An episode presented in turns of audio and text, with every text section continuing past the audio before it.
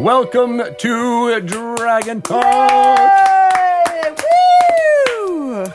Hey. Is the official Dungeons and Dragons podcast. I am Greg Tito, and you can hear the dulcet tones of Shelly Moo over here.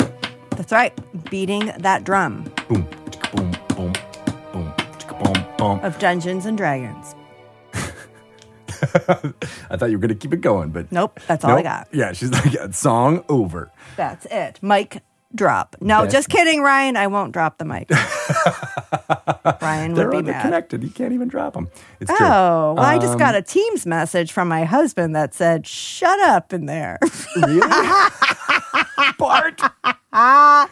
Apparently, we're having too much fun on Are the we official. allowed to, say that you two are married? Oh, that's right. That dirty little secret. I kept it for Clearly. 11 years. Does not listen to the show. Uh, Yeah. But he should listen to this episode because it's amazing. We yes, have it is. Ajit George and Wes Schneider here to discuss Journeys Through the Radiant Citadel. I say discuss, but I feel like they're just going to celebrate it the entire time Oh my because gosh. it's such a fun, interesting anthology book. It's a it's it's a great project to talk about be- just because people who worked on it are very excited about it. They have a smile on their face and you could hear it in their voice, right? Yeah, I have a little bit of FOMO. Like, why didn't I, know. get to just stare over Wes's shoulder while he did stuff? I had the same feeling. We Yeah. we have FOMO together. We do, but we now we get to celebrate its upcoming release, so we are kind of involved in that regard. But but it just seemed like a really, really wonderful experience of putting this beautiful book together. So Yeah. And you, right, July 19th, you'll get to uh, have it in your hands through your local game store. There is an alternate copy, which is gorgeous. Uh, And shiny, apparently. Told us off mic, yeah, that it was it was very shiny. I have not seen the physical actual alt cover yet, and I can't wait to because it sounds amazing. yeah. You can get that through your local game store on July 19th, but it's also available everywhere uh, with a standard cover and digitally on Also that beautiful. date. 14 adventures, 16 locations.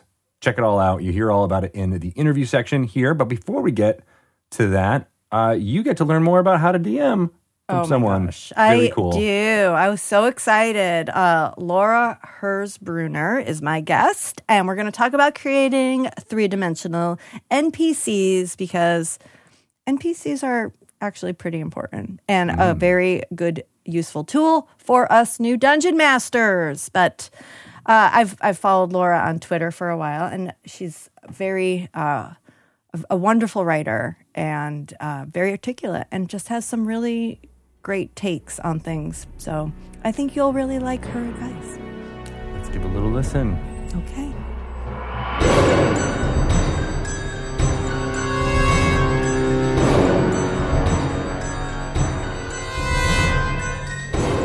Hey everyone, welcome to How to DM. I have a wonderful guest today, Miss Laura Hirsbrunner, who is a freelance copy editor. Oh, we love editors, game designer, and uh, someone who has worked with lots of publishers, including our very own Wizards of the Coast, um, MCDM, and Together Studios. Also, uh, very well known in uh, the Dungeon Masters Guild with a ton of supplements there.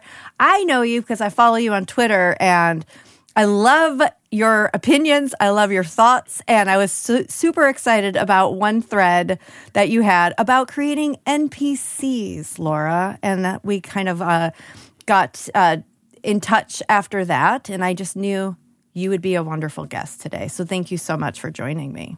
Well, hi. Thank you for having me. Yeah. And yes, I have many opinions on Twitter and otherwise. Yes, and we, we love that about you. Um, but I think you have I, NPCs is a topic we come back to a lot here uh, because, as I've learned as a new dungeon master myself, NPCs are such a great tool for dungeon masters.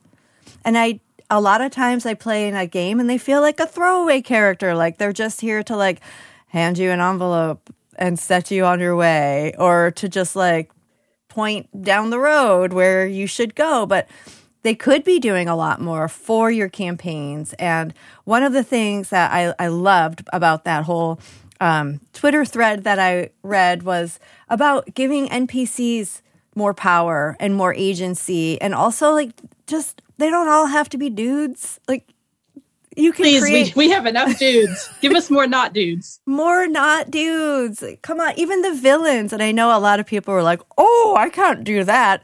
Yes, you can. Yes, you can. So, today we're going to talk about how dungeon masters can create three-dimensional NPCs and you have some wonderful ideas here.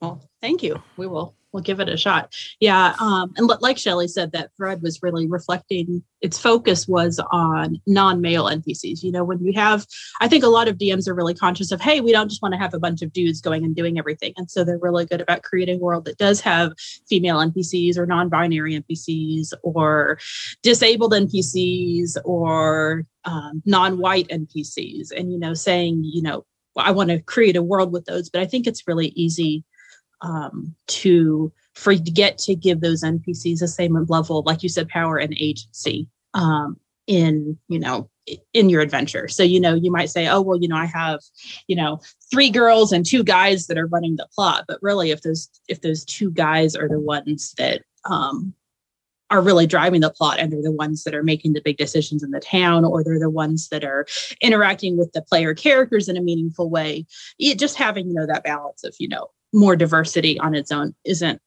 isn't really all you need. So I think my first tip, not just for the diversity, but just in general, and having memorable, thought provoking NPCs is to make sure that you're using tropes and stereotypes to help build them out because we have tropes for a reason. Tropes matter.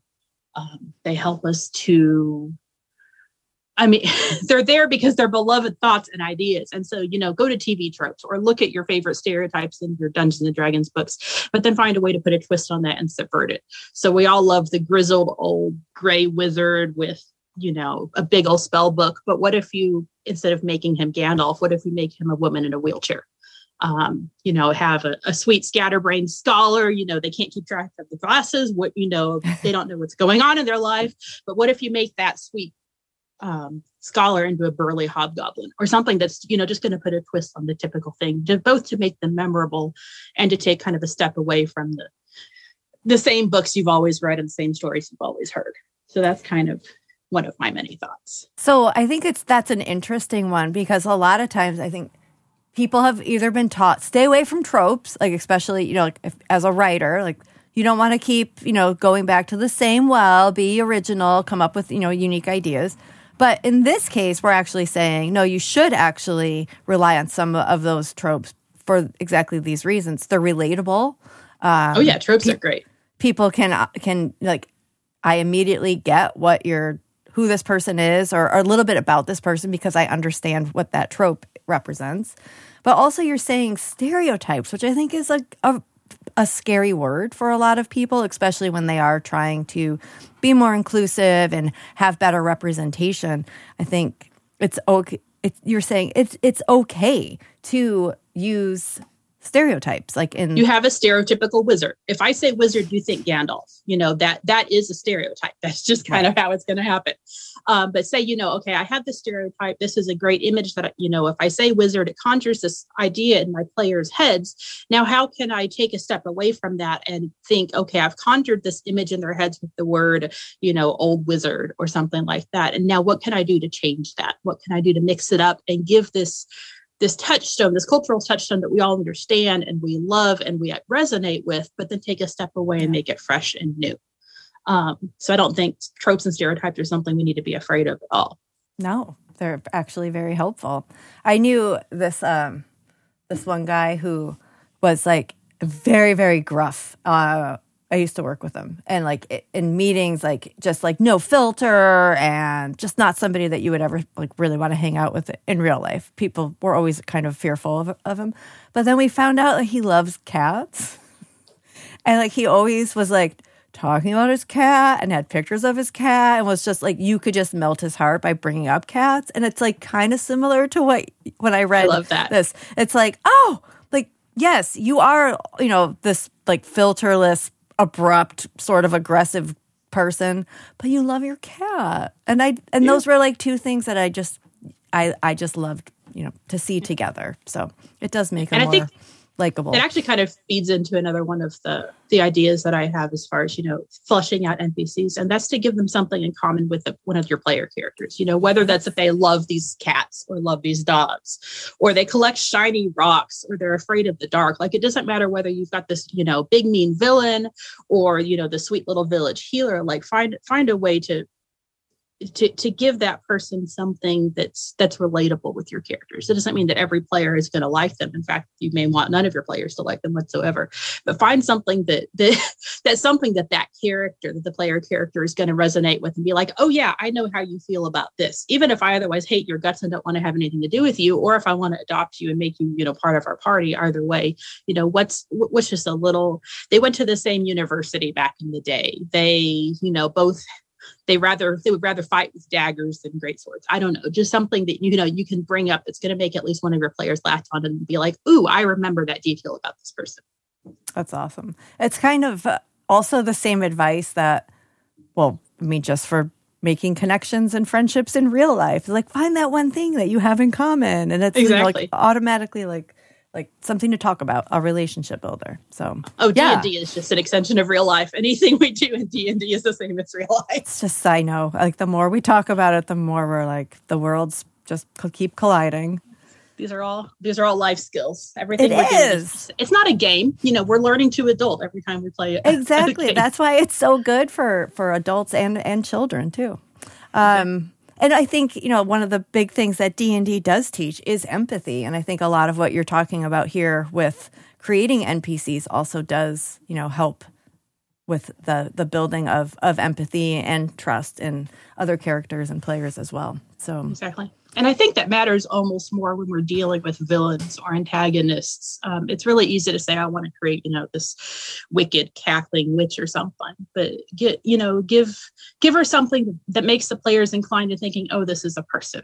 Um, yeah. This is not because you want them to, you know, not want to fight her, but give giving your villains more layers of humanity, whether or not they're human, but giving them layers of people they have relationships with and things that they want um, can really help to make it more difficult for the players to fight them and also bring more victory and the sense of accomplishment when they really have vanquished this foe because they feel like this foe is an actual living breathing creature rather than just you know some dice on you know on the table trying right. to roll against the cackling um, witch yeah, yeah. And, and i think the relationships are really helpful you know whether this is a beloved barkeep or you know the cackling witch or anyone in between to give them relationships with other characters that help not to define them um, but to give them a place in the world. Um, you know maybe they have a toddler and you know this is the cutest toddler you've ever met. And you know you meet the toddler on screen and you're forever going to remember that npc someone that had that really cute toddler that wouldn't stop talking. Or maybe the mayor the very annoying toddler that wouldn't stop talking depending on how you wanted to do it. Or maybe they have a sick parent and that's why they work um, a you know, a rival adventurer, but the reason they're adventuring is to send coins to the family back home. You don't have to show their relationships on screen, but just to give the reminder that they're not a single person adrift in an isle, you know, in, in a sea of other people, but they actually have ties that, you know, link them to other people. Um, maybe they have a feud with somebody that the players already hate, you know. And so they're automatically going to be like, oh, well, if you have a feud with the big bad, that means that we're going to like you a lot um, just to kind of help to tie those in. Uh, one hesitate, not hesitation, that's the word I'm looking for. Uh, thing to be, just thing to be aware of as you're doing that is not to define anyone solely by their relationship to another person. We said that a lot of the times with women that it's easy to define a woman as so and so's wife or so and so's daughter. And you don't, as you're developing NPCs, want to create like a female character whose only goal in life is to, you know, serve as a foil for this big, you know, this cool dude that you're actually wanting to make the story about. Um, so when I say, you know, include people's relationships, you don't want to give you want to give them definition outside of those relationships. Um, but just you know, make them human beings and or, or non-human beings, as the case may be, that interact with yeah. with other people. Yeah. All right. Do you have? uh Is there ever a, a, case where you could maybe go too far and make your villains too relatable and too likable where we don't want to fight them at all. Like now I know he who's going to take care of his cat if we kill this this villain. it depends on if you want your story to go off the rails or not. I mean, I don't think there's, you know, one right way that you have to develop your NPCs. You can decide to make everybody so lovable that your players just don't want to fight anyone. Um, but you do want to, assuming that you want to give some element of conflict and a path to um, resolving that conflict. You want to make sure that there's something strong enough that for the players to stand against. But I, I think some of the most interesting games I've played as a player have been the ones where there aren't necessarily that black and white, like, oh, this is a person that we have to stop. They are definitely evil. And there's only one way we can go about that. I personally enjoy more of the moral ambiguity and the political, you yeah. know, musings of, oh, well, do we really want to side with them or should we side with the other people instead? Um, so I don't know. Yes and no is an answer yeah. to your question. I, I do appreciate that when DMs are, you know, a little bit, like you said, ambiguous in like, are we are we supposed to trust this person? Are they coming with us? Or are they just, you know, sending us off? Or, or is, this, is this an ally? Are they going to turn against us? But how do um I, I think I I would would struggle with this as a new dungeon master. I think I would just be like, they're bad. Oh, don't trust them. Like I don't how do you how do you parse out information about your npcs how do you pace that? Um that's a good question. I think some of it is distributing information over to, well it depends on if you want your players to know right away that they're bad or not. Sometimes you don't want your players to automatically antagonize and go go, go straight for the big you know the big bad. Um, but developing whether they're a villain or not developing that over time and showing um, just more aspects of their character or lack thereof um, as time goes on can be a, a, way to cement in the players' minds both that this person continues to exist, but that, that they continue to live and to change the environment. So rather than doing like one long narrative where you tell the players everything bad this person has ever done in a single encounter, you know, make sure that that that your big bad or whoever it is is appearing in multiple scenes before you want that big climatic moment. Um, make sure that they are um, affecting things in the world before the big dramatic battle. You know if you're yeah. if you want them you know 6 months from now to be facing this person you know make sure that that person you know occasionally will send them a letter taunting them or that you'll hear you'll hear rumors about what that person is doing or something like that and see that along the way. I'm not quite sure if that's what you were asking no that it is. and thoughts. like and you said like make sure that they appear in multiple scenes. I'm like oh god. Yeah that seems so simple and so obvious but uh, yeah, I think I. It's actually, actually really, good advice. it's a challenging thing that I see a lot of writers because most of my work is behind the scenes with adventure writers that are you know creating to be published in a, like a hardcover book, um, and that's something I think a lot of writers struggle with. I'll have suddenly this big climatic moment come in the adventure that I'm editing, and that person has never appeared on screen before, and you're supposed to have you know this grand soliloquy and then come in and stop them. Yeah, and that's you don't really want to do that. Whether or not that person appears on the screen or not, the thought of them needs to be seated in your players' minds over and over for many sessions before that final battle actually happens. Otherwise, they'll be like, well, I guess that happened. Okay, we're done.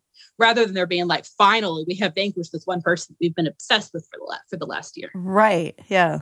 That's, yes, again, simple advice, but really good advice. um, all right. And I know we have, uh, there's other, you have other tips here. I want to make yeah, sure we had, get to them all. The, the one other big point that I come back to is what do they want? You know, every everyone needs something. Everybody wants yeah. something that drives us both in the short term. Right now, I want a nap. That's what I want. Me too. You know, and after this interview is over, that's what we're going to do. Um, but no, and so you know what what does the NPC want right now that's going to affect their mood, that's going to affect the, the, way they interact with the player characters right now, that's going to affect their actions in the next couple days, but then also give them a long term goal. Maybe they want to become mayor of the city, or they want to become an adventurer like you, or they want to be an evil person and take over the world. Um, but both to give them those long term and short term goals can really help to inform the way that you are portraying them. Um, I find like a lot of DM advice seems to center around, oh, well, do an accent this way, or, you know, yeah. figure out their story that way. But I don't do accents, can't do them to save my life. So I have no advice on that. And I find like the backstory stuff for NPCs often gets thrown out the window the moment the players get a hold of them because players tend to take whatever NPC and plot you have planned and take it a completely different direction. So finding just those few touchstones of understanding who that person is. What do they want now? What do they want in the future? Who do they care about? Going back to the relationship. and what do they have in common with the PCs. Um, really helps you to not have to worry about the details of remembering what, but rather just understand more of who they are and let that guide all of your improvising from there on out. That's so good. It's really good. I in our in our last couple of minutes here, I want to go back to something else that uh, was part of. I think it was actually part of that same Twitter thread that really got to me. But um, somebody uh, had said, "I I have a hard time." I'm going to paraphrase. I don't remember exactly, but I it's really hard to to represent women. I think that he was saying not not just yeah. specifically non male, but he, I think he's he specifically said women. It's hard as a as a man to you know do that um, realistically. Um, and you had said, and again, I'm going to paraphrase. Well, then just write her as a human. Yeah. like, like if, if, you need to, if you need to create every single npc with the name bob if it helps you and write all of them and all of their thoughts and feelings and motivations with the name bob yes and then change their names to other things and some of them are men and some of them are not men and I think the same applies with any marginalized group. You know, people say, well, I don't know how to represent disabled people. Well, I think the biggest hangup is you're trying to represent them as disabled people first yeah. and foremost. And that's not the story that you're there to tell. You're there to tell the story of them as human beings. And so I feel like sometimes people feel uncomfortable representing any marginalized group that they're not part of it, just by saying, well, I don't know what they're like. I don't know what their struggles are. And no, you shouldn't be telling a story about a disabled woman when that's her primary motivation if you don't have life experience like that. Like that shouldn't be the plot of your adventure is a chronically ill woman trying to find healing from an illness or something like that. That's just not something that is going to be something you're comfortable in telling and doing well. But you can absolutely put a disabled woman in your story and you should because we exist and we should exist everywhere in the world. Yeah. Um, and so looking, and this, what, when I'm editing adventures, I look at this. I look at the balance of not just do I have a lot of guys here or do I have a lot of you know people that aren't men you know what's what's the balance of white people versus people of color what's the balance of um, you know straight people versus queer people how you don't just want to look at the balance you want to say well who has power so look at the people in your town that actually have power and make sure that they're not all the white dudes. Look at the people in your town that are helping to drive the plot and interact with the characters and make sure that they're not all the white dudes. Um, but you don't have to feel like you have to do something special to depict a woman. Just reflect that she's a human being. Right. Give her the same motivations that you would anyone else, because I happen to have the same kind of motivations as anyone else would, regardless of, you know, my gender identity. Um, so yeah, I don't know if that kind of gets yes. question. I it can say it much more eloquently in a Twitter thread. Well, you did. Words writing are my forte.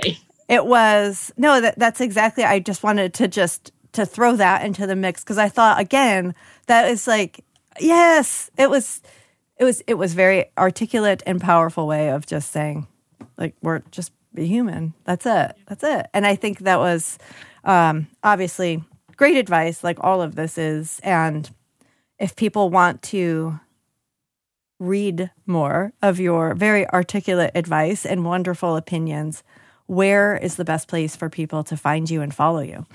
They can find me on Twitter. I post pretty prolifically there. My handle is Laura underscore H I R S B. Um, I'm I also have a portfolio that's linked on my Twitter profile. Basically, the best way to find me is on Twitter, and I kind of live there, and everything else stems from there. Awesome. But I have many opinions on NPCs and other adventure things on there.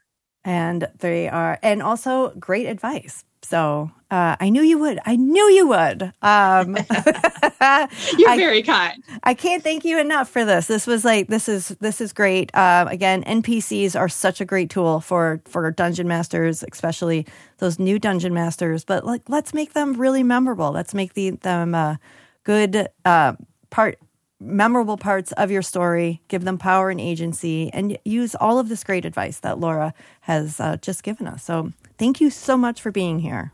Well, you're welcome, Shel. Hopefully, we get to chat again someday soon. Thank you. Thank you.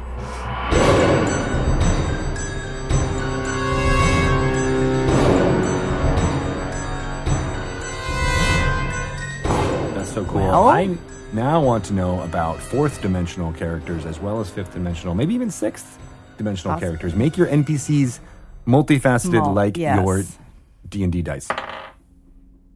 yeah.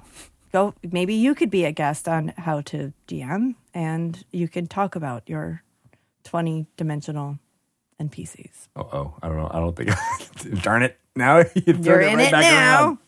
That means they'll just be, uh, you know, perhaps um, what's the what's the term? Uh, multiple personality Yeah. uh, disorder. Although I don't think that's the actual term anymore. We got to get Dr. B back on to tell us the actual real term. I think it's something different. Oh yeah. We should just get Doctor B back on just because. He should be on a How to DM. There you go. Yes. Make it happen. In the meantime, we have two amazing guests. Let's get them on the horn to talk about journeys through the Radiant Citadel. Everyone, let's welcome Wes Schneider and Ajit George to Dragon Talk. Yay! Woo! Thanks for having us, guys. Yeah, it's great to be here. here. Very exciting. You two, uh, well, in addition to being amazing, uh, accomplished people. in your own right, uh, together you have worked on. I know Wes is like, give me more, more. Yeah. Um, Keep it coming. You guys were the co-leads on the amazing product Journeys Through the Radiant Citadel that is coming out very soon uh, from Dungeons and Dragons. Uh, that's the context for this, but you know, I'd love to hear just more about uh, everything that you have been doing uh, in in the world in addition to all that. But we'll start with D and D uh, for sure. Uh, so yeah, Wes, why didn't we, why didn't we, I throw it to you? And what's what's what's exciting about Journeys Through the Radiant Citadel that we haven't already talked about right now? Yeah, well, I mean, just to hit for the basics for anybody who hasn't heard already, uh, Journeys Through the Radiant Citadel is an upcoming Dungeons and Dragons anthology of adventures. Uh, it's a 224 page hardcover, and in there we've got uh, about a dozen just exciting new adventures for players of level one all the way up to about level 14 that go to places we've never seen in d&d b- before. So exciting new locales with whole new adventures that uh, you can place in any setting or have be the thresholds of entirely new worlds to explore. Great stuff there. I love that this super is kind of a mashup of the uh, type of books we've done in the past, which are anthology books, but also a setting book together in one, right? Ajit, was that kind of the idea that you had going from the start? Yeah, I, I think that that's really great way of putting it. Um, working with Wes uh, on Van Richten's Guide to Ravenloft, I, I really love the framework of the Domains of Dread, and I worked on uh, one of them, Kalakeri, and really, really love doing that. Um, and, and it just made me think, oh, you know, it would be great to see new locations in D&D, um, uh, exploring cultures we haven't yet, uh, written by people who are familiar with those cultures, who came from those cultures, or have uh, heritage or ties to those cultures. And and can we build a, uh, new D&D book based on that? And uh, talking to Wes and talking to Jeremy, um, they were excited by the idea, but uh, you know, kind of guided me and were, were you know gave this really good sense of like, hey, if we're going to get into these new cultures and these new locations, the best way to do it is through adventures. Um, I think people gravitate or understand a new thing by the stories we tell around that new place or that new Mm. culture. It was really smart. And so I think the best way to kind of think about it is a little bit of Van Richten's Guide to Ravenloft meets, you know, maybe Candlekeep or Tales from the Yawning Portal. And um, you, you've got the adventures, they, they're front facing. Um, but then afterwards, you've got these really lovely gazetteers that explore these locations in more detail and, then offer you know further adventures through those gazetteers right? You can build out a bunch of adventures. You can build out a whole campaign or worlds um, out of these new locations. And it's it's pretty beautiful and, and i think unique to to uh, 5e i don't think we've done something like this before in a d&d book. Yeah, I think what I am really excited about is like the there's so much in here for players and for dungeon masters, but it's really like a great toolkit kind of for a dungeon master. Like what do you both think is the the best way for a dungeon master to to use this book to really like dig into it and like what's the most exciting thing that they're going to pull from this? Wes, I'm looking at you. I know you can't tell, but I am.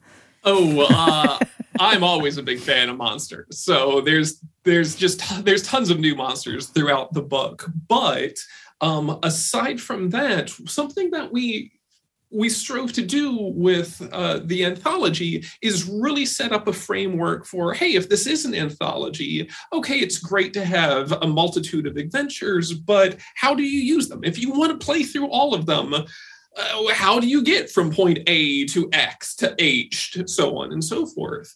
And i know just going to go into some details about the uh, Radiant Citadel itself, since he's the primary writer on it. But to, to jump to jump ahead a little bit there, one of the things that we built into the Radiant Citadel is the concept of this this being a new location that is sort of a hub that DMs have an incredible amount of control over. Certainly, the Dungeons and Dragons multiverse already has locations like Sigil, where you can go absolutely everywhere. But as soon as the players decide, mm, DM, maybe we're not as interested in your adventure, we'd really like to go to the abyss, you're going to the abyss. Um, so the Radiant Citadel is much more set up in a way where DMs can choose where this extraplanar hub, where the Radiant Citadel, the, the city in the ethereal plane that connects to places throughout the, the uh, material plane, where it connects to. So you all of a sudden have a, this new tool at your disposal that goes every exactly everywhere you want it to. So whether that's to the locations in this book, whether that's to the Forgotten Realms, whether that's to the next adventure you're planning on running, wherever that might be, it's a custom like world hub that you might see in many video games where you come back, you have your safe place, and then you go forth to exactly the next place that your DM wants to explore with you. That's so cool. Yeah, I, just riffing off of that, I think like you know, I love Sigil. Grew up with Sigil, Planescape, big, big, big fan. Um, but but I also think Sigil's a little like uh, a grocery store. You've got so many options. It's sort of like you're in the aisle and you're looking at your mayonnaise options, and there's a million of them, and you're like, which one do I pick? And you're just a little. You've got paralysis. You got like choice paralysis. You're just overwhelmed by it. And I think a little bit with with Sigil, there is that chance of being oh my God, there's a million places I can go. I actually don't know where to go from here. And I think that that also ties in with a DM is like, how do you prepare for all of the possibilities of where your players may take a story? Um, the, the, beautiful thing about the Radiant Citadel, and this design was very intentional, is there's a limited set, right? There, there's the, the 15 locations that the book gives and then it offers you know there's total of 27 right? So there's a bunch of missing civilizations. The dm can also seed in there kind of secretly and kind of lead new stories and new directions with it. But it does give a limited level of options. And we also kind of um, limited it to the material plane. So the concord jewels which are these the transports between the radiant citadel and the different cultures that are in the book um, can only travel between the material plane so you're not going to end up in the abyss from it, right? Like that that storyline is not going to come there unless you know maybe like a location that you have has a, a, a connection to the abyss. And one of the adventures there, one of the locations does have a connection to uh, the Far Realm and, and the Feywild, and so those are possibilities. But that that's something the DM can really plan for, kind of build off of. So I, I think there's some really really robust, um, interesting storyline opportunities with, with what we've presented here a good way to think about it too is like here's here's some choice, but it's not that infinite amount of choice, right? Yeah. It's it's it's a, it's a menu that you can choose from. Because how many times have you been to a place and you're like, well, what do you want to eat? And you're like, well, I don't know, like at all. Like that's but if you give me five options, I'll pick the one that I want out of it, and that's a little bit what this is. Uh, going on here too. Uh, I also love the, your descriptions of the Radiant Citadel itself as being uh, a part of the ethereal plane. It feels very different from so many of the other settings that D and D has explored in Fifth Edition. Yeah, I, I, think that the Radiant Citadel is an interesting location in that it is this, you know, I call I, I think of it as like the, the city of stories and solace. Um, it has so many things going on that's really interesting, and it juxtaposes very deeply with the ethereal plane around it. Right, the ethereal plane is dark and and foreboding and, and maybe not really hospitable, and then the Radiant Citadel is this bastion of sanctuary, of hope, uh, of stories. Um, that that is really like a DM's toolbox uh, because of how it's designed. There are so many different ways you, as a DM, you can build stories off of it. Um, the dawn, dawn incarnates or the incarnates are um, these gemstone manifestations of the spirits of the land and the people, and they could send you off in adventures. They can send you off on quests. They can also contain the keys of information that will help you move on a different quest, um, and so you have a reason to even find them and try to talk to them because they're kind of these these oracles or there's these fonts of wisdom that, that can provide you, uh, you know, gateways to new new new you know new stepping stones in your adventure if you're, you're kind of like stuck. Um, there's the shield bearers of the Citadel. They're kind of a, a, rescue and relocation force, and like I can see a bunch of adventurers joining them um, to go help the villagers in need. Right? There's a crisis somewhere, and you you, you want to be the hero, and the shield bearers are designed to be the hero. Go into trouble hotspots. Um, you know, they're the court of whispers, which which are is this sort of this this this location of like where spies and scouts and heralds and you know uh, bards come together and share stories and information about what's going on currently in all the different corners of the world, you know, in a multiverse. Um, and that's a great place for adventurers to be maybe hired to be a spy. Uh, I always think there's not enough like D and D espionage, and I always think that's really interesting. Um, but also to maybe be a scout and do recon, or maybe they hire people from there. So the, the Citadel is really set up with like a million story seed possibilities, and I think I think it's going to be very rich and different from um, other cities that we've already seen in D and D before, and I, I, think it'll be great as a as a new location to to kind of sink uh, you know, your teeth into. And so the Citadel can be taken into any campaign, right? Like it's you can just whatever you're doing, wherever your homebrew, published adventures, whatever, you can still use the the Radiant Citadel in there. Absolutely, cool. that's so cool. Yeah, one of the ways that we designed it was we really wanted to have this place that was always the concept of, of sort of like home being home, but just one step away. So, with so many adventures, you might want to run it, but like you're playing in the Forgotten Realms and it's a Dragonlance adventure, or you're playing, you know, in a civilized area and it's in the depths of the wilderness. As soon as you start as a DM trying to take all of these great adventures that are out there and mesh them together, the travel time and the lag time between them gets to be significant. So it's like, all right, if I want to go from my underwater adventure to my top of the mountain adventure, I need another adventure that goes right in the middle.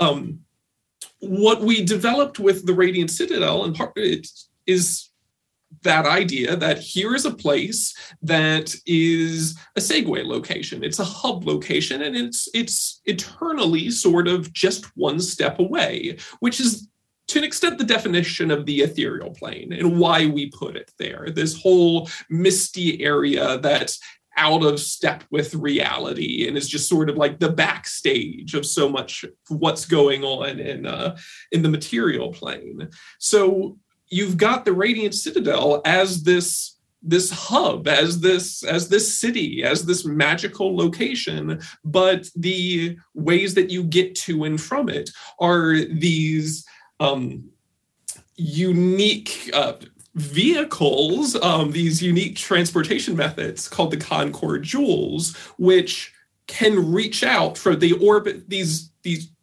these gemstones which orbit the Radiant Citadel can come into the Citadel, you can board them, and then they uh, relocate magically to other places across the material plane. And where those locations are, they definitely connect to all of the different sites where there are adventures and journeys through the Radiant Citadel, but then they can also connect to other locations. So you get this terminal sort of feel where all right, you have reached the uh, Radiant Citadel, and then from there you can go out wherever you will. And soon there'll be player characters being Tom Hanks and just living there forever. Plenty of people do. It's a whole. It's a whole city. They've got. It's a whole amalgam of cultures that are explored there. So yeah, and, and, I think I think what, what's great about that is it also provides us a home base, right? And I, I I think a little bit like a video game context, it's like, okay, this is your safe space of where you you just you can go back. You're not going to get attacked by the monsters. You're not going to have to be under siege all the time. You can regroup. You can, you can actually have a long rest. You do what you need to do, uh, and rearm yourself and then go back on your adventure. And you're, you're not too worried about uh, being under siege at the Radiant Citadel. And that was part of the, the reason. It is really the city of, of, of sanctuary and of stories. And that, that's really pretty powerful. Um, I think players are going to really enjoy kind of just having some downtime and, doing more role play uh, that is not combat oriented within the Radiant Citadel. Uh, and I think the fun thing about the Concord jewels are right, like these there, there's these giant gemstones of obsidian or ruby or sapphire, all, all these different you know, you know styles. And in the beginning, 15 of them are known, but there are these missing ones, right? 12 of them are missing. Um, I could see a DM, you know, seating this like obsidian, like gemstone, uh, hidden under, you know, the center of a dungeon, and the players finding this thing and being like, "What in the world is this thing? Is this giant building size, uh, you know, kind of like a just this weird, uh, weird construct?"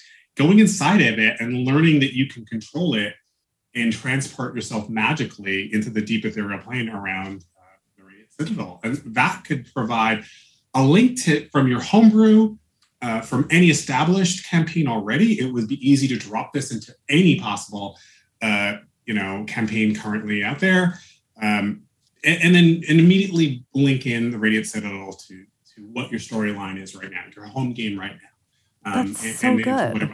Yeah. So, Dungeon Masters, you have to do this now because you have we gave you extra time. The book is now coming out in July. They have to do it now so that the players are ready when the book comes out, and then you can just start your pick any one of your adventures from that book and keep going. Yeah. Brainstorming. I, I love, love, it. Um, who maybe you go into this in the gazetteer section on the Radiant Citadel, um, but who carved out this space in the Ethereal Plane? How did this uh, come about? Yeah, I, I, mean, like that's a kind of a mystery. The, the Radiant Citadel definitely um, has its like legends and lore section. Um, there's some there's some um, you know speculation. Scholars are just still trying to figure it out. They're pretty sure that the Radiant Citadel didn't really originate in the, in the ethereal plane. That like it came from somewhere else and was maybe moved there. Mm. There's some speculation that like because there's these missing cultures, if all 27 are there and they're all kind of connected to Radiant Citadel, maybe its full power can be activated. Like they think that it can do a lot more than it can currently, maybe move between planes, um, you know, between worlds. There, there's there's a lot of uh, mystery left there. Um, I, you know, I've written some possibilities, some some speculation. Uh, I'll kind of, I think maybe leave it to the, to the to the readers to get to the book and kind of dig into that. That's I mean, that's my motivation already for wanting to play through this is to be like, okay, this is a really convenient area that somehow is connected to all of these worlds. Why? How did it get here? And I think that's mm-hmm. a really great hook uh, for for dungeon masters to use. Right? If you know, maybe not right away, but if they do a few of these adventures, then they can be like, well, wait a second, this seems like you know, why are there more places like this? It, well, how, how was it created, right? Like the city yeah. existed well before it was rediscovered. It was clearly has been around for eons. Um, and only about 250 years ago was it uh, rediscovered and refound and, and part of its power reactivated. So there's this sense of a deep history, a, a mystery. Um, what happened to the original inhabitants? Um, how did this city get to the deep ethereal plane because there's just no way this thing could originally have been there. Like it's just too right. weird and it doesn't fit into the rest of its surroundings. Um, and in any in many ways, it actually pushes against its surroundings. The the auroral diamond, which is this giant like diamond that you know cuts through the center of the, the city. Um, you know, radiates this light that that that kind of keeps like um, you know evil undead and and face fighters and all of the the ickiness of like the um, the ethereal plane at bay. So it, the city is almost, I wouldn't say at war, but it's it's got this weird um, oppositional force with the rest of the deep ethereal plane.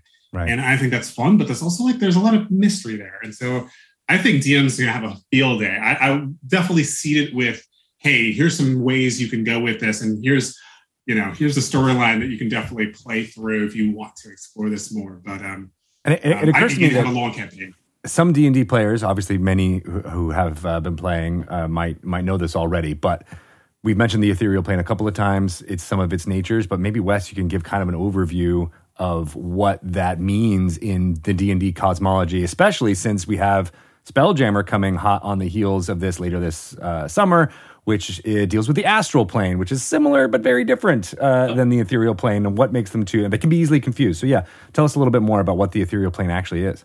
Yeah. So, one of uh, one of the exciting things about the ethereal plane is it's sort of this um, it's almost like a mysterious proto realm there's like there it, it's a realm of mists and ghosts and fog it's like forever one step away from everything that you know from the material plane. And it's also the the place where if you go far enough away from like the established known physical boundaries of the material plane you start drifting through the this area of fog into the depths of the the ethereal plane where it's just this vast misty um endless realm. This is where Did- you start reaching out towards like the the Shadowfell and like Ravenloft and That's what I was going to ask, right? So the mists of the ethereal plane are similar in nature to the mists of Ravenloft? Similar? Who can say? Question mark.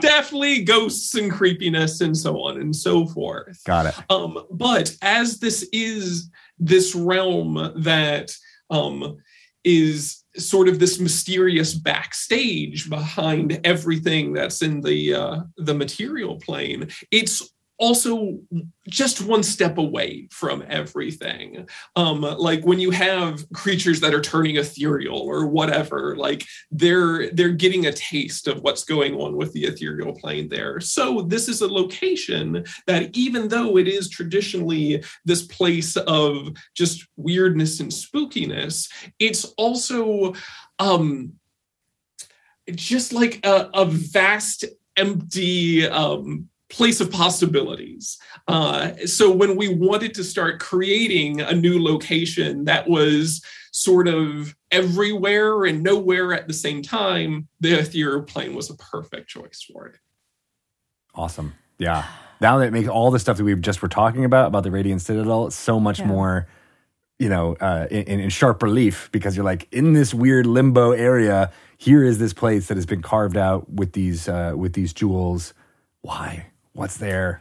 While you're doing What that, hap- showing- Where did it come from? Where are the original inhabitants? I, am still stuck on that. yeah. Or- or- and, and like, what was the What- mythical creature that that like the city's carved at? I I, I don't think I described it like the, the the the Radiant Citadel is was carved out of the fossil of this gargantuan like mythical creature that no longer is around. Right? They it, it, whatever it Mm. was, it is gone. It is extinct, or they've never found another one of its type before again. And Space whale? city. A little tiny penguin? so the entire city's carved out of this fossil, and um, I think of it, you know, the architecture a little bit like Indian rock car- cut architecture. Mm. I, I'd seen a lot of it in my travels in India. Uh, really amazed by it. Uh, the craftsmanship craftsmanship is um, is incredible and uh, awe-inspiring um, to build uh, buildings and rooms and, and maybe an entire city out of it. Um, and so it's it's carved out of this fossil, and uh, and this fossil is surrounding this giant diamond, this massive, incredibly giant diamond shard. Um, and so it's a pretty awe-inspiring sight to see from afar, especially when the Concord jewels, uh, all 15 of them, are orbiting it. Um, you know, you've got these different colors, you know, ruby or sapphire and emerald, and um, you know, uh, yellow, tur- uh, you know, topaz, and so on.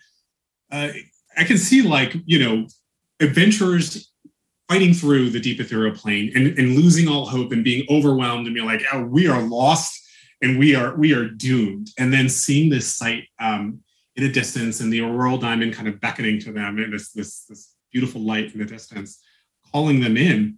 Is it a mirage? Is it even real? What is this Yeah, thing? It's and they find It's, this it's this so, so mystical place. bizarre. Yeah. But like, who are the original inhabitants? What was Yes. that creature? What? Why is it extinct?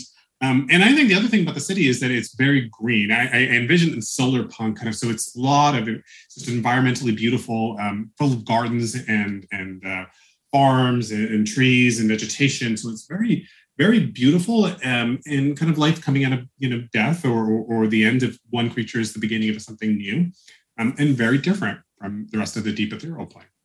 That's D and D. Mhm. Yeah. So you mentioned that word solar punk. I love that term. Uh, it's become my new favorite over the last few months uh, in, in Yeah. discussing this, but also just you know uh, the backdrop of our own current world and society can sometimes be oh you're doing the grimdark phase. Okay, great. Uh, so then here we are having a uh, a more positive, bright future slash fantasy being uh, exhibited here in the Radiant Citadel. What is what does solar punk mean to you? Is that is that it? Yeah, I, I think of solar punk, and, and maybe Wes has a different thought on this, but I think of solar punk as um, it isn't saying that problems or there is no problems. It's saying that we've figured out a way to like to overcome these problems, or there is a pathway forward to overcoming these problems, and it does involve um, you know hope, and it, it, it involves collective action. It also involves um, coming to to terms, equitable terms with our environment and our surroundings and the land we live on, and um, you know finding new ways to uh, surpass challenges that force us into you know a radically different frame of thought. Um, a lot of our thought is like okay let's consume more and somehow through this consumption we will we will defeat the thing that these problems in front of us. And it's like well we're really consuming all of our resources and maybe maybe that isn't the pathway forward um, and it is oppositional to grimdark which is you know grimdark says like there is no hope and we're just gonna you know maybe the toughest of us will survive through this darkness and, and and we'll just have to you know grit our teeth and find our way through and fight against the darkness and but the darkness is still going to win at the end. And solar punk says you know actually there is hope. Um, there is a way forward and we can find it but we have to work together um, and we have to come to terms with with the world we live in and we have to come to peace with the world we live in and we have to offer new solutions to these problems that are you know just a little smarter and force us to think a little harder. Um, and and it it's a, sort of a celebration um, and i love it. And i, I think that the Radiant Citadel is very much solar punk they, they are a group of people have, that have come forward collectively to solve their problems and they have solved a bunch of them. And that doesn't mean they don't solve problems they're still working through those problems. But um, it is a city that kind of embraces um, you know a holistic approach to their environment and and and a um, collaborative effort towards uh, the collective challenges they face. And part of the reason that we want to explore this as well is is to provide an option to so many um, classic fantasy settings and like fantasy metropoli that you've seen out there. Like, I think we've all seen plenty of locations that are the wretched hives of scum and villainy. Like, we could probably collectively rattle off a hundred of them, um, in in D and D, but also like across media and whatnot. So we wanted the Radiant Citadel to feel different from certainly like other planar metropolis like Sigil, but also like from other familiar D and D settings like Baldur's Gate or Waterdeep. If you want to go to a place and you want to have backstabbing and intrigue and like these deep mysteries and whatnot, we have places for that. And certainly you could explore that in the Radiant Citadel. But we also wanted to establish a place where maybe the de facto state of the place is not leading you toward, oh, you've been mugged or you've been jumped or the leader of the city is actually a Oh, whatever. Yeah, yeah, whatever. Yeah. That makes sense. Mm-hmm. Well, and that and that is uh, a, a good dovetail into uh, you know Ajit, your work, not necessarily through gaming, but lots of gaming credits. But you also uh, do a lot of great stuff that is embodiment of what we're talking about here, right? Yeah, I, my full time job is uh, director of operations of the Shanti Bhavan Insurance Project, which is um, an educational and poverty alleviation project program, uh, nonprofit based in India. Uh, though we've got a team in the US and we've got chapters across the world, Canada, UK, um, Italy, uh, Germany, and so we're kind of look we're, we're looking at the holistic problem and kind of trying to find you know uh, alternate solutions to to uh, you know to poverty and um, to these educational gaps and I I think my work in in Shanti Bhavan has informed my work in games. You can see pieces of me certainly in my writing and the way I approach it. The Radiant Citadel is definitely influenced by my my full time job, and and vice versa. I, I've used role play in my full time job to help kids. Um, not so much in the classroom because I, you know, there's some people who think that like role play in the classroom is going to work. I'm, I'm, I'm kind of iffy on that. Uh, but I do think role play can create empathy for kids. Um, it can teach them, um, you know, you know. For let me give you an example. Like our, our young men in India um, come from, you know, a very patriarchal, um, you know, sub society in the villages and or the, in the slums and they will see a lot of things happen to their, their mothers and their sisters but sometimes they're they're they're, they're not really absorbing it and so we force them to like or we, we make them or we work with them to like role play um, how their mothers might feel about a certain situation how their sisters might feel um, trying to go to school or you know some of these lived experiences and i think in role play when they put themselves in the position of their of their um, their female like relatives, it opens certain doors with them. They're like, oh my god, yeah, this is really hard, and I hadn't thought about it like this. Like I'd seen this thing, but I didn't realize what it is to to live this. And so, role play has been a great tool, and I, I have had this amazing. It seems like two very different parts of my life, but these two parts have really worked together nicely. Yeah. And I think empathy is one of those skills that is it's very hard to teach. And so role play is definitely maybe the best tool out there to to help, you know, to teach kids and adults really um, how to be more empathetic. But there's something also about this book because we are having the opportunity to experience these different cultures and the kind of, you know, this safe space, but also that is another travel is a wonderful way to um, learn empathy as well. And you're kind of giving that here to to the players and the dungeon masters. Is that there's four, 14 adventures in here? Yeah there's there's 13 adventures that take, uh, take us to um, with 15 or 16 locations when you include the, the Radiant Citadel itself yeah. So I mean, yeah. right there, like that's what a great tool that is as well. I mean, that's just that's just a byproduct to all of the wonderful adventure you're about to have here. But yeah, like you're going to get to experience all of these um, other people's lived experiences, which have certainly influenced the stories that they wrote as well. I think that's really powerful. Yeah, I, I think so too. I think what you will have a chance is a lot of the writers talk about like seeing the, their their grandmother or their cousin or their sister in it in the book. And um, I think in that, you're getting a chance to explore another person's culture through their eyes. And it's kind of like visiting another place and being taken around by the locals rather than just being yeah. like on a tour bus and just be like, I'm going to visit. But actually, no, these stories are like the locals have invited you into your home, into their home um, you know, Akram Sangar, Justice is like, you know, making tea for you and uh, kind of taking you through his Persian cuisine that he loves to talk about on Twitter all the time.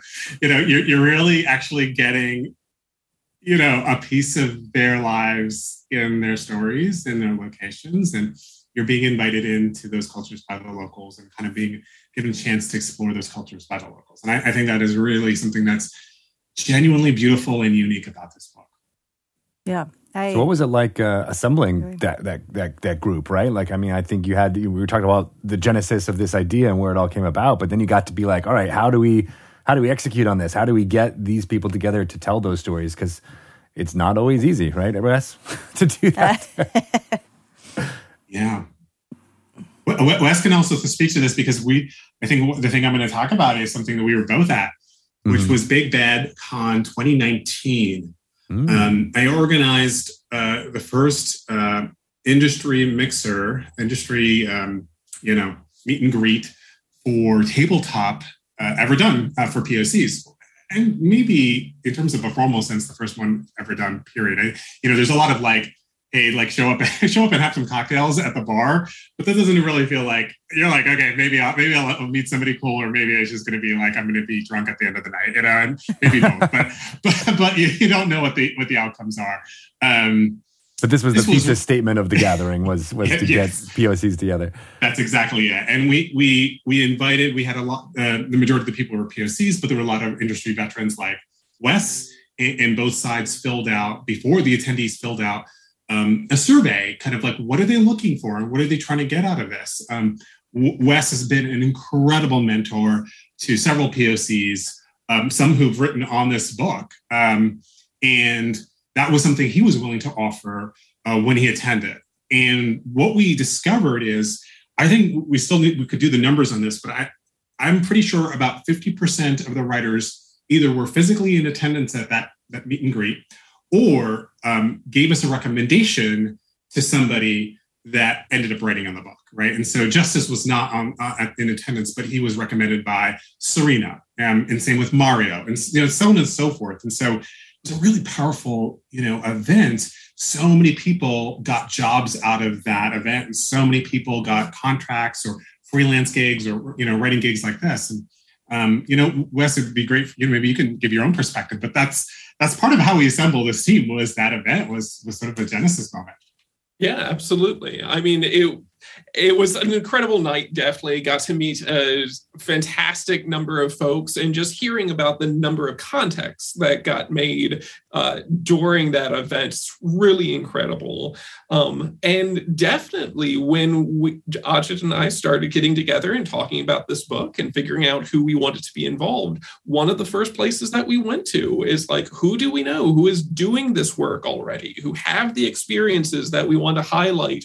Who are living in places that you know deserve the exposure to just like have these stories um, have so much of these cultures these experiences uh, in these different parts of the world highlighted through these fantasy adventures what opportunities do we have in in our collective rolodex? And that led from you know one domino to the next with folks that we knew or folks who were one or two steps removed. And in some cases folks that were more aspirational and like we might know them through a friend or whatever have you but then like folks recommended others to us. So we cast our net quite wide um, and at the end of the day, we came up with a really phenomenal like group of authors on this. Um, you know, we could go on and on about the incredible writers on on this, like their unique experiences, where they live. Uh, we've got writers, like we've got authors, we've got educators, we've got MIT professors, we've got streamers, we've got like a cookbook author. One, of, one of my favorite cookbooks too. oh, really? That's awesome. Yeah, Terry's fantastic. Known yeah. her for, for ten years and, and very talented. Yeah, but we, we just we ended up getting a real collection, and part of it was out of out of the meet and greet, um, and but part of it was also just like kind of keeping our you know our ear to to the community and and casting that net wide. Um, and we've we you know uh, we, we just we were very very lucky to have such a great assembled group uh, together. That's and great. one of the lovely things that comes out of all of that is all of that's reflected in in the adventures throughout this. Like even even terry being a cookbook author you can see how lovingly some of the descriptions are, of food are presented there. Um like food is definitely a thing that comes up again and again throughout the book. But you know we've got more comic writers like Surena Marie who wrote salted legacy and this is like salted legacy is one of the it starts off the book it's our level one adventure but it's also just one of the funniest, hmm. just most out there Wahoo adventures what there is, uh, and it's a blast. So it's it's great to see everybody bringing their experiences, their passions, their um, their homes uh, to these stories. Yeah. What I love about the story about this this this meet and greet at Big Bad Con is that it, I've been reading. Um, uh, Game Wizards uh, by Jon Peterson, the kind of genesis of how Dungeons and Dragons began from basically Gen Con, like how this one event had 50 people there and then everyone shared ideas and they started to create what would become Dungeons and Dragons based on all the connections made at those wargaming events. Um, and this is basically this a very similar story, right? Like everybody just came together. They all had uh, uh, ideas and inspirations and different things from different areas, and then uh, from that sprung uh, something that had never been seen in the world before, right? And so it's it's this great idea of how D and D is a is a community game. It is something that is built from the people who play it. uh, and and and who want to share these stories with the world. And I just I just love that kind of echoing of of things here. Yeah, I, I, think one of so one of the attendees for, for the the meet and greet was um, the founder of Wizards of the Coast, Peter Adkison, mm. and, and, he and I had dinner afterwards, and he said, you know, I feel like the be- next big thing is going to come out of that room. Uh, he wow. he was really floored. He was he was very emotionally moved by that, and he hired a bunch of people for for one of the properties he's working on right now from that room. And he's he's talked to me many times afterwards. Um, but he's a man who's got an eye for the next big thing. Uh, so he That's amazing. definitely definitely knows what he's talking about. And he said, you know, there was something really pretty powerful and magical that came out of that room, and it really moved him. Yeah. This book doesn't exist without that room, right? The, the at least the people on it, um, and so something big has already come out come out of that room, something historic and beautiful. So yeah. So, I, last week we talked to Felice Kwan and uh, Justice Arman, and one of the things that really stood out to me was their relationship and how like th- like they it was like pure joy at seeing each other again and like catching up and like talking to each other and just singing each other's praises. And also th- that relationship was like uh just a small s- subsection of like what I the vibe I got from like all of the writers working together that they all became such big fans of each other and they all kind of like helped each other. There was obviously people who have with different levels of experience in writing, you know, a TRPG adventure, so they there was a lot of helpfulness, but it was like really embodied the spirit of D&D and like what a D&D party is and what a D&D what it feels like. Um, but I was just curious if like that was just something that happened organically or if there are, were ways that you kind of fostered this this relationship building? Because I think some uh, some of them didn't know each other, right?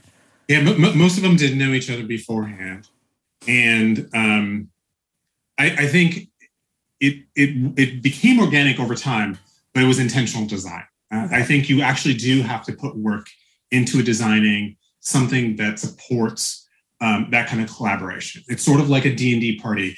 You get mm-hmm. a bunch of people and you don't do, you know, session zero and you don't you know have shared expectations and you, you don't build out uh, have a conversation between the players that party can dissolve very quickly and everything can fall apart and the whole story can fall apart.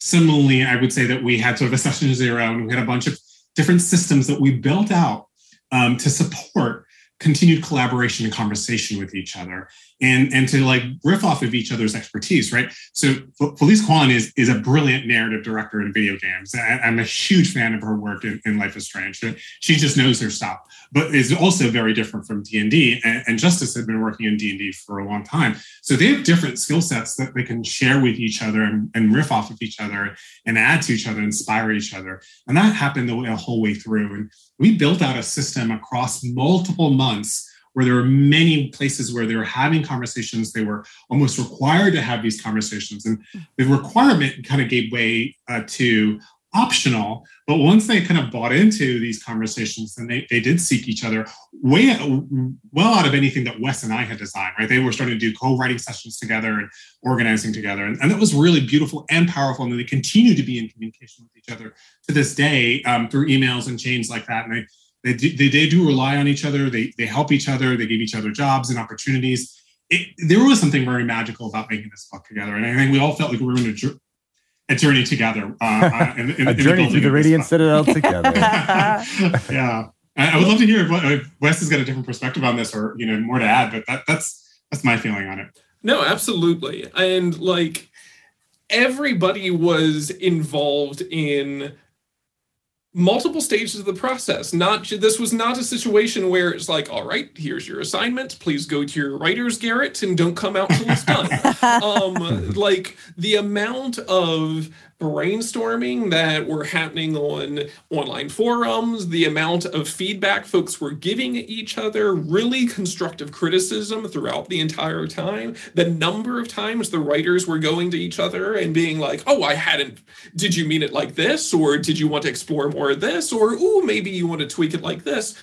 Really fantastic. And like more than we could have uh, dreamed of and asked for. Like folks were so invested in the project. But then also when we got into more of the art phase on this. Our art directors on the book, Emi Tanji and Kate Irwin, were fantastic with um, soliciting feedback, really wanting to make sure that they were pairing folks with like fantastic artists that were capturing these stories um, that the writers were bringing. So like the writers put together like elaborate mood boards of like, hey, yeah. maybe you don't know what like this piece of clothing is or what authentic garb is from the place I'm describing. So they provided a ton of resources that throughout the book you're going to see that this doesn't look like anything else. Yeah. Um, and it really came out of that collaboration.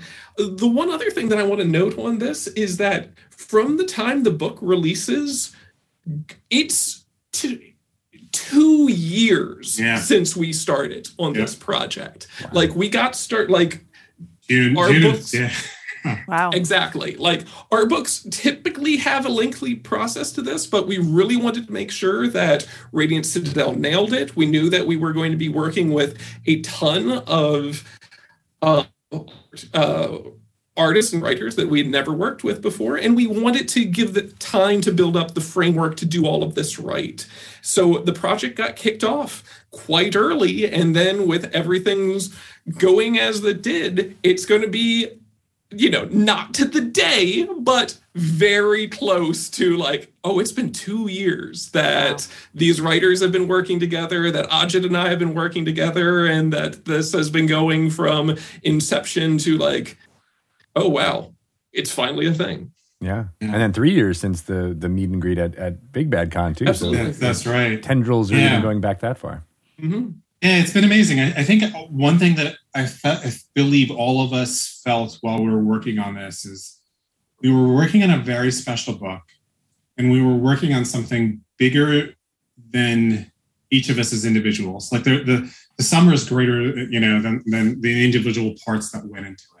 Um, and and I, I think that that's that sense of you know it's going to sound a little cheesy, but the sense of destiny that we we felt that this book um, spoke to was pretty powerful, and there was both excitement but also you know nervousness and, and you know, the fears that come with working on something so special and so meaningful, so personal to so many of us. Uh, was powerful, and so we all felt like we were we had to bond together and be together in making this book, um, and we had to take this, um, you know, to, to, to, support each other each step of the way. And it was really great. And I, I feel the same way about Wes. You know, working with him as my co-lead has been one great one of my greatest honors of my life. It's it's just it's genuinely been a pretty powerful um, time period with him. Um, incredibly supportive. Uh, you know, his mastery of an understanding of games and and and the structure of how you put together a book. Uh, you know, vastly outweighs uh, uh, mine. Um, and so he was able to answer all of my questions where I wasn't sure, uh, provide feedback, guidance, uh, expertise, and then I, I, would come in from a different, you know, from a different angle. I would bring my professional experience in, as running teams and, and, leadership over international borders and um, executing at a high level of uh, some really complex challenges. Uh, and together, I think we were able to to do something special together, even as project. Yeah, absolutely. 100%. Um, and with so many of these projects, um, you know, you, you get to putting together like collections of word files or ideas and like at some point you've got everything arrayed in front of you and it's sort of like how could this ever be anything um and then at so you just keep at it and keep at it. And then at some point it all just gels. And i think throughout this whole project like you know ajit and i had tons of conversations where it was just like is this happening? Like, are we are we getting there? Are we doing what we need to do? Uh, there's always all of those uncertainties, um, and uh, yeah, I couldn't have asked for a better partner in the whole thing because like we talk through everything on it. Like, I feel like every step of the way we were in sync, and then there was just that day where it's just like, ding, and it's just like, oh, oh, it's a book now. How did this happen? That's really sweet. I love it that. Is. What I keep hearing about, from hearing from all the writers as well as from you two talking just now and the emotions bubbling up. Like it, I've worked on dozens of creative projects over the course of my life, right? Like I've done lots of shows, I've done lots of books, I've done lots of things. They're not all this way, right? Like ev- not every single one is like this. It's you know, it's it's maybe one in ten, maybe you know, maybe even higher. You know, if we're lucky, it's it's it's one in five. Um, but there is something about that bonding moment where you're like, okay, everybody is firing on all cylinders. We're all in this together. We actually genuinely like the people that we're working with. We want to support them. We want to bring them all together and lift them up. Uh, and so, yeah, just the more I hear about this, it feels like this was one of those kind of, uh, uh, you know, destined projects, like you mentioned, Yeah. Ajit. Yeah, we, we, I think there's a lot of luck, and we're very, very fortunate to have the kind of team and, and the people working on it, and um, all of that magic came together to make a pretty extraordinary book. I think it's gonna, you know, you know, last the test of time. Um, yeah, I've worked on a lot of creative projects too, and I, I think one of the one of the fortunate things of my role is that like I can turn down a lot of projects. Is not my full time job, so I get to pick and choose, and so I don't have any like creative project that I actively dislike or say like, oh, that was terrible or, or whatever. But this this is something truly unique in in a career of mine that is has had a lot of enjoyable projects. This kind of stands out uh, and is just it's, it's magnificent and it's powerful and, and and it moves me still to even think about it. So I can't wait I for can't wait for people to dig into it. That's what I was just gonna say. Like, hopefully that transfers, and we'll have this amount of uh, fun uh, around the table for so many people. I hope so too. Yeah. Well, I feel like that's that's a good ending. I know. point. I'm like, I, I can't say any can't follow after that. so tell us about the monsters. No, I'm just kidding. They've got all the numbers, the Yeah. hit po- every number, all the colors, all the hit points. They're all there. That's good. Glad there's hit points there. Yep. Well, you two are wonderful. It is uh, always uh, just cheerful, just hearing about this project and getting people excited about it. It's very easy. I can see the excitement bubbling up uh, from you know the the TRPG circles on Twitter, on various places around the internet. Like people are just really, really uh, in anticipation for for playing through these. And you know they're they're great stories. They're everybody needs these one shots to be able to kind of play them. I have a buddy coming this. Uh, this week, and I think I'm going to run Salted Legacy for him because I'm like, oh, it's perfect. It's first level adventure. It's comic. It's you know, I've got the Kobold minis that I've been sorting behind me. We're good to go. That I'm sounds excited great. I think it'll be a lot of fun. Absolutely. Well, you guys are awesome. Uh, You Ajay, are. uh, we'll, we'll throw it to you first. Uh, where can people find out more about your projects, what you're doing, uh, and uh, you know, maybe give you a shout out, high five somewhere. Yeah, I, I think Twitter is probably where I'm most active, uh, for good or for bad. Um, so you can find me at uh, Ajit George SB at uh, on Twitter. Sounds good. I need to uh, have a lighthearted, fun argument with you about season three of Stranger Things. I actually Season my- four. No, I know, Oh, but you said three. you didn't Oh. like season three. Yeah, you couldn't yeah, watch it. I didn't Oh. watch season It's three. my favorite. I would love. I would love to hear your take on it. Yeah, It's a, my, my wife was like, ah, the Russian plot, not good. So I- yeah, I'm, I'm open. I'm open to being dissuaded or, or convinced that I should go watch the season three. nice. But I All am right. digging season four. Uh, It is. It is really fun. Yeah. really good. Yeah. Uh, Wes, what about you? Where can people find out and uh, give you some high fives? Um, you can find me on on Twitter is probably where I'm most least active. Um, and that's at F Wes Schneider. Uh, and you'll also probably hear more from me here in the coming months because it turns out we've got lots more D and D on the way later in the year. Yay. Has to do with a specific lance, and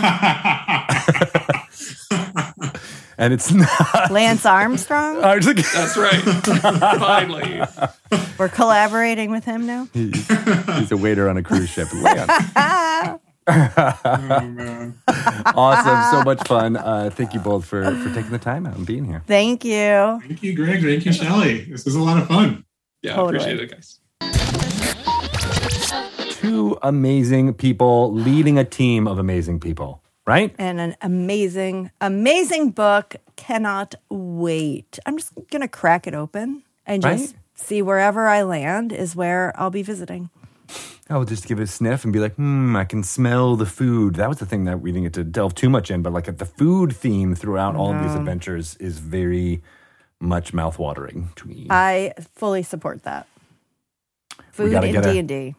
Let's make a cookbook, like a, a you know, a, a digital giveaway cookbook from all of the authors afterwards. Darn Oh it. yeah, like what would be what recipe would inspire them? Or you should as a, you know, when your party comes over to play, put together a little menu. A little Have you ever done that before? You as a hostess and a dungeon master, you would Huh. love that. Yeah, when I DM'd, you know, for the children's, I did put out a lot of candy. Well, that's that's half the fun right there. So But if your char- if their characters go to a fancy ball or a wedding or a party or even a it tavern, would be fun. You can like serve the actual thing that their their characters are It's, eating. it's like food larping. It's it's exactly like food larping and Food or larping. those like uh, dinner mystery party type things. that Yes. Be like, oh, okay. Welcome to the um yawning portal. the yawning portal, and today's special is black bean burgers. I don't know. That's, and that's what you had for lunch. Is yes, it is actually. I knew it. yes, Aw. it is with a side of salt and vinegar pop chips. Mmm, tasty. Ugh, yeah. I had leftovers, so it Well. uh, leftover potato salad and cucumber salad. So Oh, I had like many a salads. medley. Yeah. Yeah, Multi saladal character. my, that's my diet. Have mo- not just one salad, have two salads. all with meal. all with lots of mayonnaise too. That's exactly. the good kind of salads.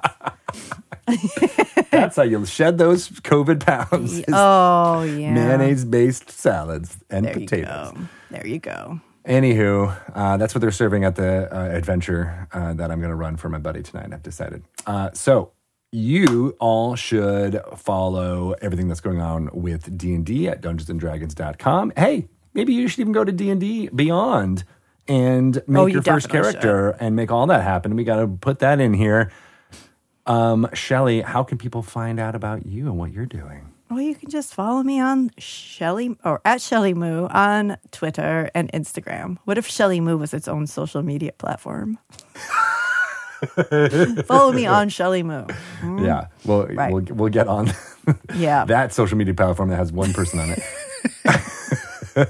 uh, you can follow me. I'm at Greg Tito on Twitter, Greg underscore Tito on Instagram, and we need to figure out what's going on with Drunky Two Shoes. oh, I don't know about this. So we left with the huge gargantuan doppelganger had darkness cast on it from your wand of wonder. Yep. It was disoriented, and then Balthazar the gnome led an attack, uh, coordinated with all of the members of well, those on flying on griffins of the Loyal Order of Magists and Protectors. Shoots at the thing. It is about to fall. It is falling in a trajectory. It looks like it's going to fall directly Yeah. on the cart of hay in which Daryl is unconscious upon. and you called out to Balthazar, Featherfall! Yep. And he's swooping down with his griffin to see if he can do anything to solve it. What do you want to do? Do you want me to resolve that first, or do you have any last ditch efforts uh, to try and do something? This is all happening split second. I'll, uh, I'm gonna pull out the wand of wonder again. Can I? You're gonna pull out the wand of wonder again? Yes, do it, do it. Because I'm so excited to roll more in a- dice. in a panic. what weird ass thing happened. Oh, why did I pull these out? Okay, so I need this one and uh, this one. Okay, ready? Ready? Uh, Seventy-eight. 78 is. Where are you Oh. pointing at? At the doppelganger. At the doppelganger? Yeah. Okay, the fireball. Oh! it is a fireball. Roll me a some damage. You get to cast it uh, at third level, so it is eight d six fire damage. Eight d six. Uh huh.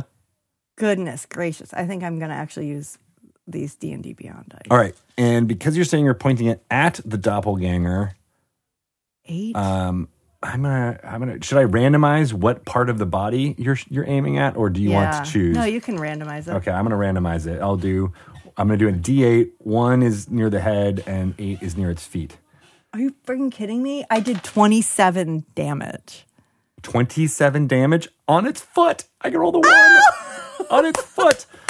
Uh, all right, so you you're like you. Uh, let me describe this one more time. The entire huge gargantuan doppelgangers falling slowly directly onto your uh, brother's cart. Balthazar is swooping in with a griffin. You take out the wand of wonder and point it at, you know, all in a tizzy, and it shoots a fireball directly at the feet of this creature, and it does 27 amounts of damage. So a huge fireball erupts. Um, but it is, I don't think this will affect uh, too much the trajectory here. It still is No. falling. Um, and I'm going to make a roll. I hope I didn't catch the town on fire. Yeah, there is now more fires going uh, at ground level here now. Um, and Balthazar swoops down, and uh, there's just a puff of dust and cloud and smoke, as well as all the fire.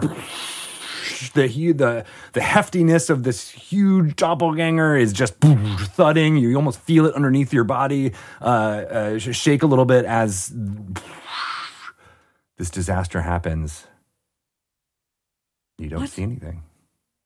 Oh, what do you mean I don't see anything? It's dusty and cloudy and still. And we'll pick it up next time. Oh, come on. Oh. Well, good. I hope that it's so dusty and cloudy that Balthazar didn't see that that fireball came from me. Because Drunky's going to like turn around and be like, oh my God, who did that? That's going to have to be a uh. deception check there. we'll, we'll, I'll give you advantage for vocal fry. Okay. What? wow. Who like did that? What?